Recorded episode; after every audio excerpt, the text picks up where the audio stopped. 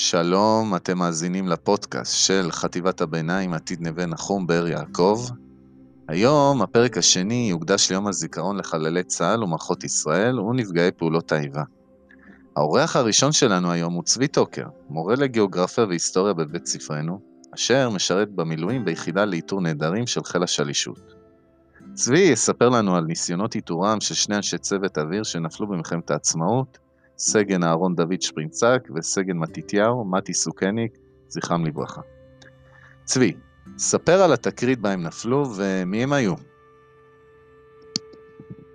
אז מדובר בתקרית שמתרחשת ביום שישי, רביעי ביוני 1948, בדיוק שלושה שבועות אחר הכרזת העצמאות. אנחנו מדברים על uh, מצב שבו ספינות uh, מצריות חודרות למדינה שלנו, וכדי להבין למה זה קורה, אני אתן קצת רקע. אנחנו מדברים על תקופה של uh, סוף מאי, תחילת יוני 1948. הירדנים, ב-28 במאי 1948, כובשים את העיר העתיקה בירושלים. יום למחרת, ב-29 במאי, המצרים נבלמים באשדוד. בינתיים הצבא הלבנוני כבר בקריות. הצבא הסורי כבר מתחיל לעשות את דרכו לעבר טבריה. המצב שלנו לא טוב, ומדינות ערב מתכנסות בשני ביוני בירדן, בבירת, ברבת עמון, כדי לדון uh, מה עושים הלאה. ותוך כדי כך חיל האוויר שלנו משגר שני מטוסי דרגון רפיד להפציץ שם, פוגעים גם בארמון הוועידה וגם בשדה התעופה של רבת עמון. הבריטים רותחים מעצבים, לעומת זאת המצרים מחליטים להגיב. ומה שהם עושים ביום למחרת, בשלישי ביוני 1948, הם שולחים שני מטוסי קרב שלמעשה זה מפציצים מדגם דקוטה, לפגוע בתל אביב. אה, מולם יוצא במטוס אה, מסרשמיט, טייס ישראלי, בשם אה, סגן אלוף מרדכי מודי אלון, זיכרונו לברכה, הוא ייהרג אחר כך בהמשך המלחמה. הוא מצליח להפיל את שני המטוסים. ביום למחרת, 4 ביוני 1948, מופיעות שלוש אוניות בחוף פלמחים ונעות צפונה. למה הם הגיעו? לא ממש יודעים. יכול להיות בשביל לחפש את צוותי האוויר שלהם, יכול להיות בשביל להפציץ את תל אביב, יכול להיות בשביל להנחית חיילים ביפו, אף אחד לא יודע. אבל מה שיודעים שהם לא צריכים להיות שם. ספינה של חיל הים יוצאת לקרב מולה, אבל בספינה של חיל הים שלנו, תותח יבשתי, שהטווח שלו בערך שליש מהטווח של התותחים המצריים, והספינה נאלצת לסגת. מזניקים שלושה מטוסים. עכשיו, לא מדובר במטוסי קרב, מדובר בשלושה מטוסי טיור שיש בפנים טייסים, בכלל אנשי צוות אוויר שלנו, שמטילים פצצות עם הידיים. שלושה מטוסים יוצאים אה, נגד שלושת הספינות, אחד מהם זה מטוס דרגון רפיד שהזכרנו אותו מקודם, מטוס בוננזה ומטוס שנקרא פיירצ'לד אראגוס. הם עושים כמה צבע, אה, סבבים של הפצצה. בשעה חמש ועשרים בערך, מטוס הפיירצ'לד אראגוס נכנס לתוך הים, אף אחד לא יודע למה. אה, עדים אה, מחיל האוויר טוענים שהוא הופל על ידי מטוס מצרי, אפילו מצביעים על טייס מצרי שהצליח להפיל אותו. עדים מחיל הים טוענים שזאת הייתה בכלל תקלה טכנית שגרמה לו. ולמעשה אנחנו מאבדים מטוס, ובו שני אנשי צוות, המטילן, זה שמפיל את הפצצות, סגן אה, מתתיהו מתי סוכניק, האח של יגאל ידין, הרמטכ"ל השני של צה"ל, ושל יוסי ידין, גדול שחקני התיאטרון של ישראל, וסגן אהרון דוד שפרינצק, הבן של היושב ראש הראשון של הכנסת, יוסף שפרינצק. כאן אני חייב לציין שאהרון דוד שפרינצק, אשתו, יפה, הייתה בהיריון, או אפילו לא ידעה את זה. רק אחרי כמה חודשים נולדה בתם נחמה. אוקיי, okay, ואילו פעולות אה, אתם ביחידה נקטתם כדי לאתרם? הפעולה הראשונית כמובן עשו חיל האוויר וחיל הים מיד אחרי נסיגת הספינות המצריות. אה, אונייה של חיל הים עשתה שם סיבוב כדי לאתר את מקום הנפילה, לא הצליחה למצוא.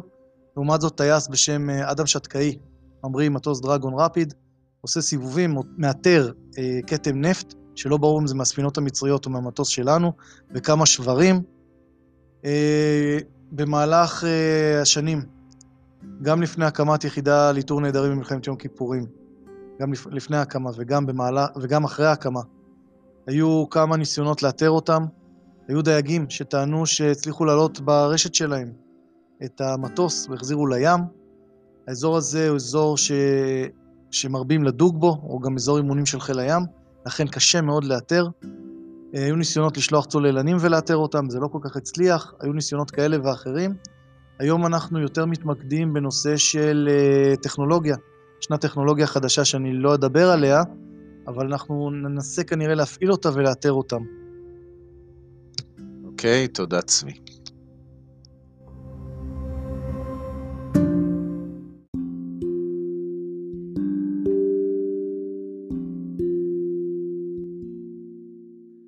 האורח השני שלנו, אופיר קמינסקי, מורה למדעים בבית ספרנו, שבעצמו חלק ממשפחת השכול.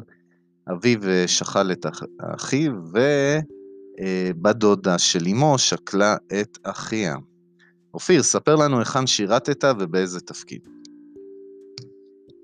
אז אני התגייסתי לצבא, התגייסתי למעשה לקורס טיס. התחלתי את המסלול בקורס טיס, ולאחר מכן עברתי, אחרי שלא המשכתי, עברתי לצנחנים. בצנחנים עשיתי מסלול, התגייסתי לגדוד 890, מסלול של כל לוחם בצנחנים, מסלול של שנה וחצי. אחרי שאתה מסיים את המסלול, אתה מגיע לגדוד, מצטרף לגדוד, ובמסגרת הגדוד הזה, במסגרת הגדוד, אתה עושה תעסוקות מבצעיות ואימונים. במסגרת חלק מהתעסוקות המבצעיות שירתתי גם בלבנון, לפני שצה"ל נסוג בה, זאת אומרת שנות 87, 88, שנות, שנות ה-88 המאוחרות, מאוחרת, ולאחר מכן, אחרי שסיימתי את המסלול של הלוחם, הצטרפתי לגדוד בפלוגה המסייעת, ואחרי שהייתי במסייעת תקופה מסוימת, יצאתי לקורס קצינים, קורס קצינים חי"ר, בבה"ד 1, חצי שנה של קורס, שלאחר הקורס למעשה אתה משובץ בהתאם לצרכים של הצבא ביחידות ששם אתה נדרש. אני שובצתי בבסיס הדרכה של צאלים, קצין, קצין הדרכה ליחידות שדה. הייתי תפקיד שהיה ללוות מ"פים בגדודים שהגיעו לאימונים, ללוות אותם גם בהיבט הבטיחותי, להכיר את המתקן, וגם בהיבט של תכנון וביצוע תרגילים ברמות המורכבות ביותר, עם כל הגופים שנמצאים בבסיס הדרכה, שזה בסיס שריון, תותחנים, היה שם גם חיל האוויר. אז זאת הייתה למעשה, זה המסלול הצבאי שלי, שלאחריו, אחרי שסיימתי את התפקיד הזה, עברתי להיות מפקד צוות בפלחם גבעתי, וכשסיימתי את המסלול עם הצוות, למעשה סיימתי את השירות הצבאי שלי והשתחררתי מהצבא. ספר לנו על אסון צאלים הראשון שבו נכחת מתוקף תפקידך כמדריך פלוגות לוחמים. אז רק להרחיב, אני בא ממשפחת אשכול, ויום הזיכרון הוא יום מאוד חשוב לי, וכל שנה, כל שנה שעוברת, אתה זוכר, אני נזכר באותם מקרים שבמסגרת התפקידים הצבאיים שלי נתקלתי למעשה במוות של חיילים. במותם של חיילים, אם זה באימונים ואם זה בפעולות מבצעיות.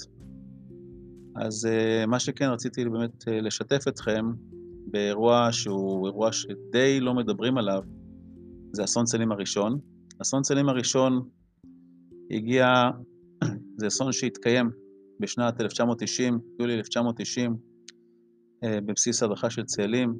אני קצין צעיר שהצטרפתי לבסיס הדרכה, מדריך פלוגות. התלוויתי לגדוד, הייתי צמוד למג"ד של הגדוד, לאחד המ"פים, מפקדי הפלוגות, במסגרת תרגיל, וכחלק מהתרגיל היינו צריכים לכבוש יעדים מהמתודה התרגולת הצבאית, ותרגיל חטיבתי, תרגיל מאוד גדול, היה שם אלוף, אלוף הפיקוד השתתף בתרגיל, אורי שגיא, ובמסגרת התרגיל, כתוצאה מתקלה, מטעות, נורה פגז, תותח, שהגיע מטווח של משהו כמו 24 קילומטר, ונחת בטעות על היעדים שבהם בדיוק עמדנו.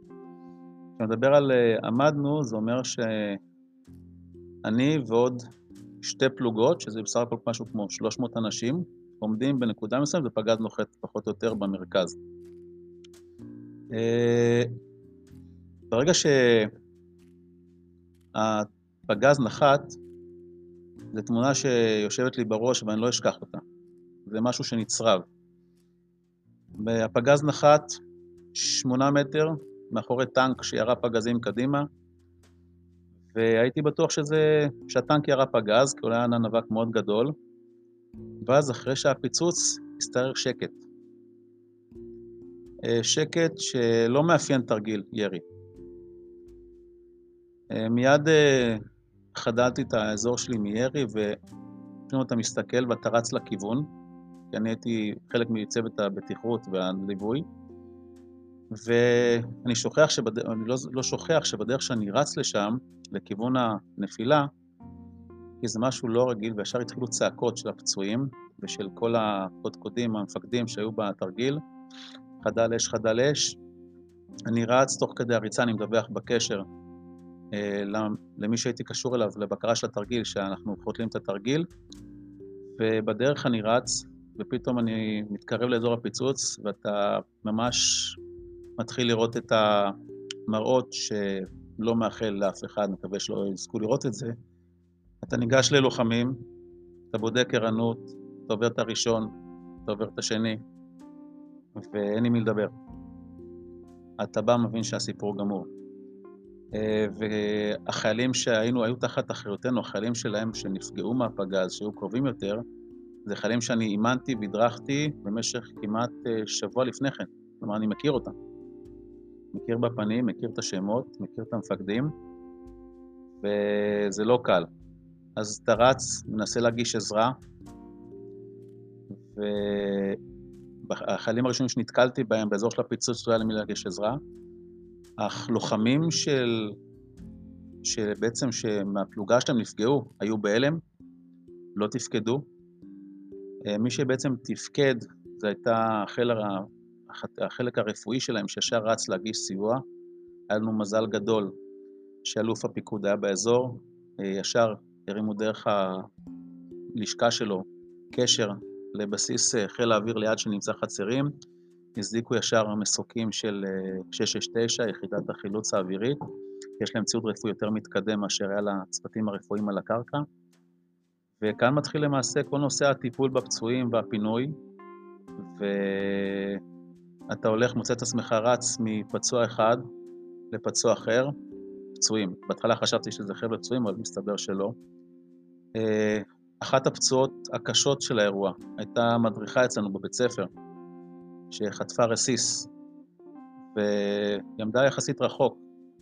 חטפה רסיס שנכנס לה לאזור הבטן ולא יצא. אני יודע שהוא לא יצא כי אני ניגשתי אליה ואמרה שנפגעתי, ואמרה לי מה קורה איתי, ודיברתי איתה, והיינו צריכים להשאיר אותה ערה, וחיפשנו חורים, חיפשנו ממש אה, איפה הפגיעה עד שמצאנו את החור כניסה, וישר זיהינו את הפציעה החמורה.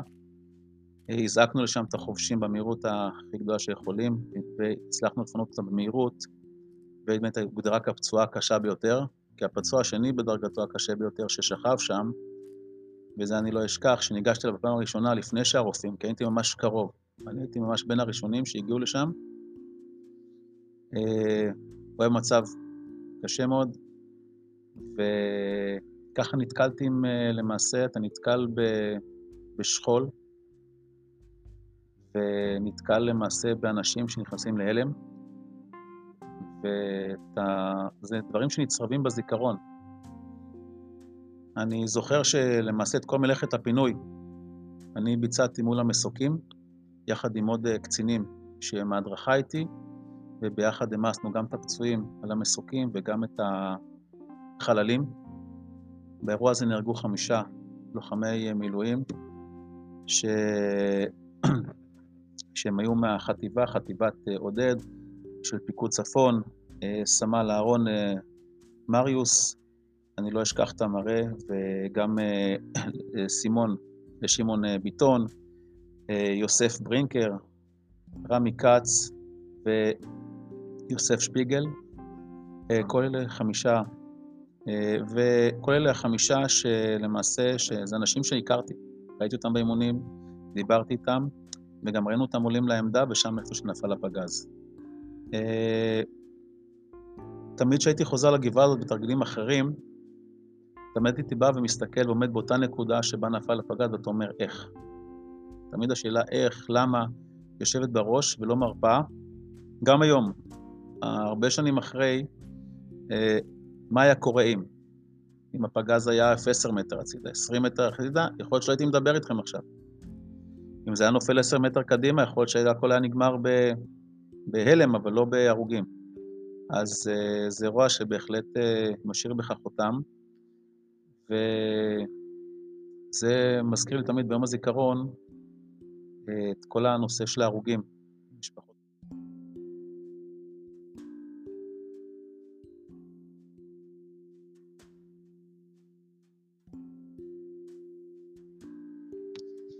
אוקיי, תודה אופי. יהי זכרם ברוך.